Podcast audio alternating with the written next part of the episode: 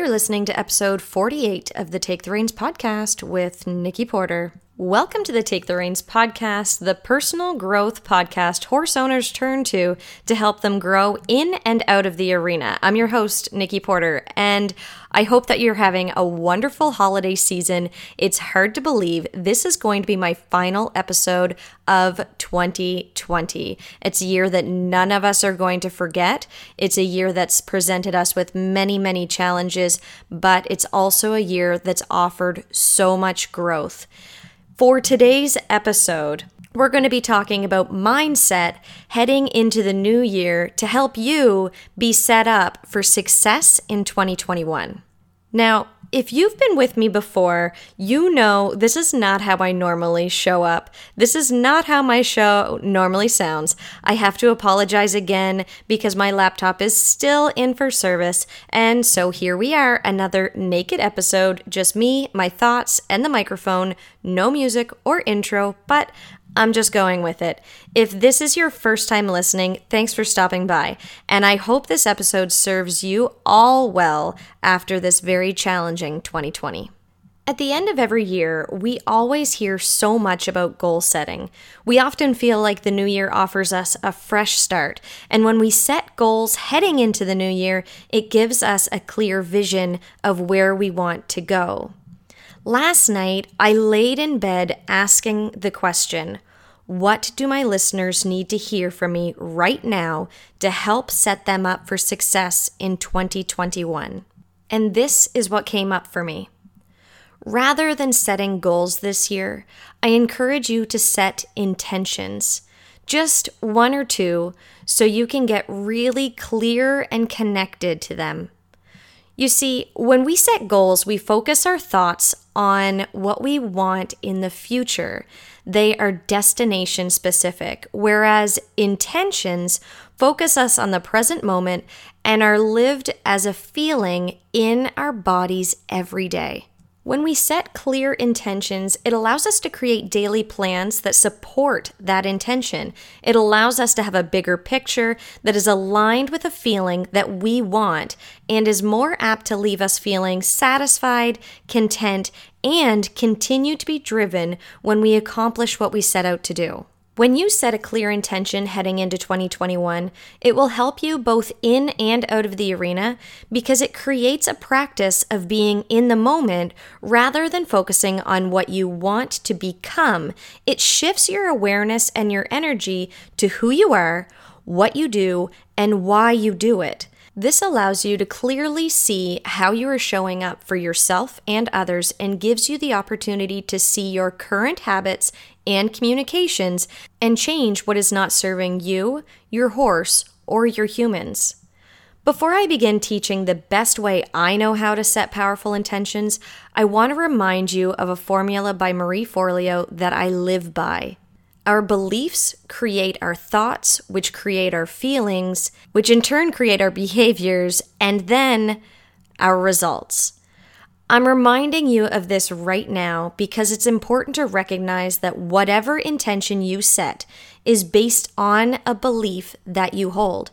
If you set an intention to work with your horse or communicate with your family with appreciation rather than frustration, you hold the belief that you are capable of doing so, and so it will be. This also shows that you believe you deserve to show up that way and that the ones you're communicating with also deserve you to show up in that way too.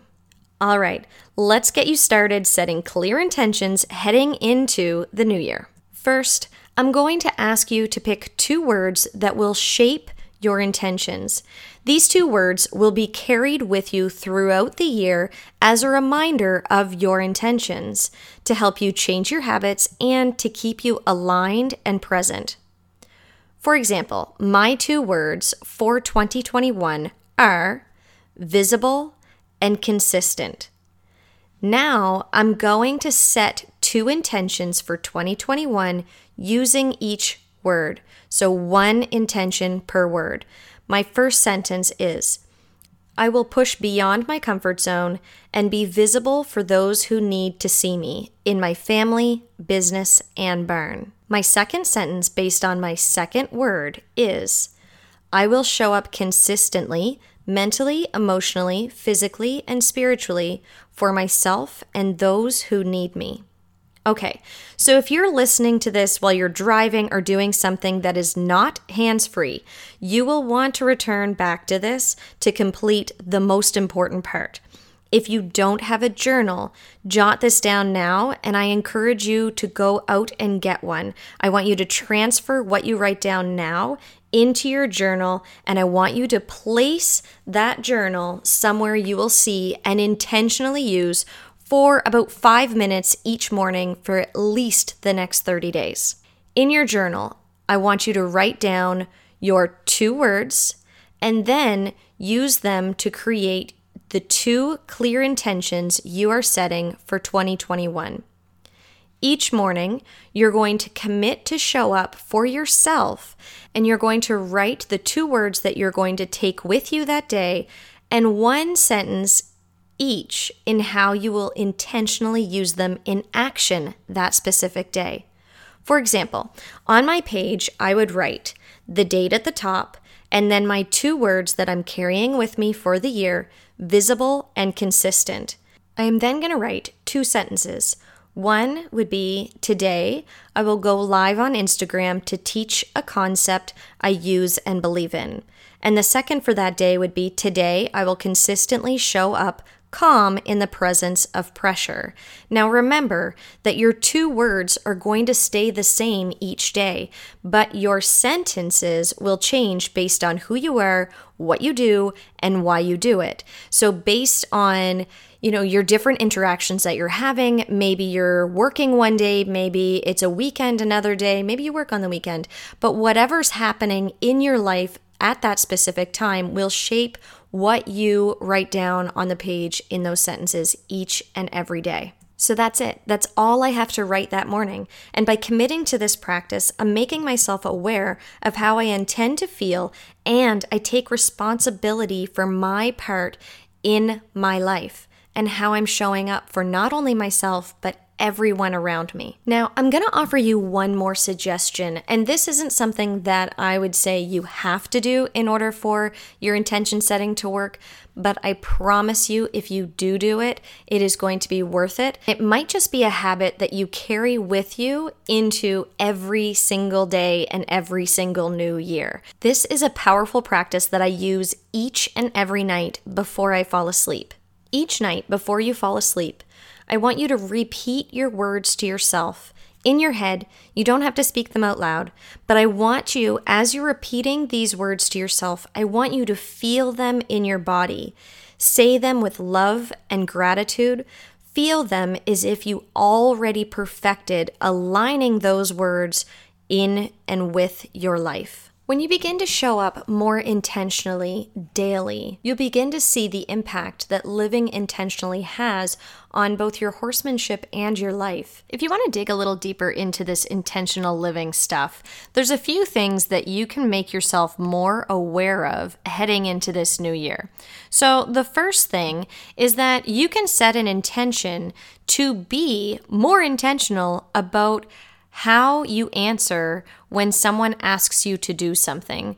So rather than taking the opinion of someone else or wondering if you should do something based on someone else's opinion, to check in with yourself first so that you're not saying yes to things that are not serving you and you're not saying no to things that are blocking you from having more joy and fun in your life. Also, more opportunities. The next thing would be that you could go about and look at your home and look at your barn and really assess how it's working for you and intentionally set your spaces up to work better for you, but also make you feel good. So when you declutter your home, for example, then you're going to find that it releases some of that pressure and you can just kind of go in there and you you can approach your home and you can approach your barn with a clean new energy. This is a really powerful way for you to be able to choose how you feel in specific environments, especially the environments that you choose, the ones that you have specific influence over. Another great way to begin to live more intentionally would be to get into the habit of doing a body scan. So you are feeling what your body is telling you, feeling where you're holding tension, feeling the emotions you're holding on to. Also, part of this body scan, it gives you an opportunity to assess the thoughts that might be playing on autopilot and allows you to see how those thoughts are creating tension in your body. There are a couple different ways that you can begin to be in the habit of doing regular body scans. So, for myself, I use driving as an opportunity to do body scans and especially if I'm on a longer drive and I notice that my mind is drifting off and I'm allowing myself to run a little more on autopilot.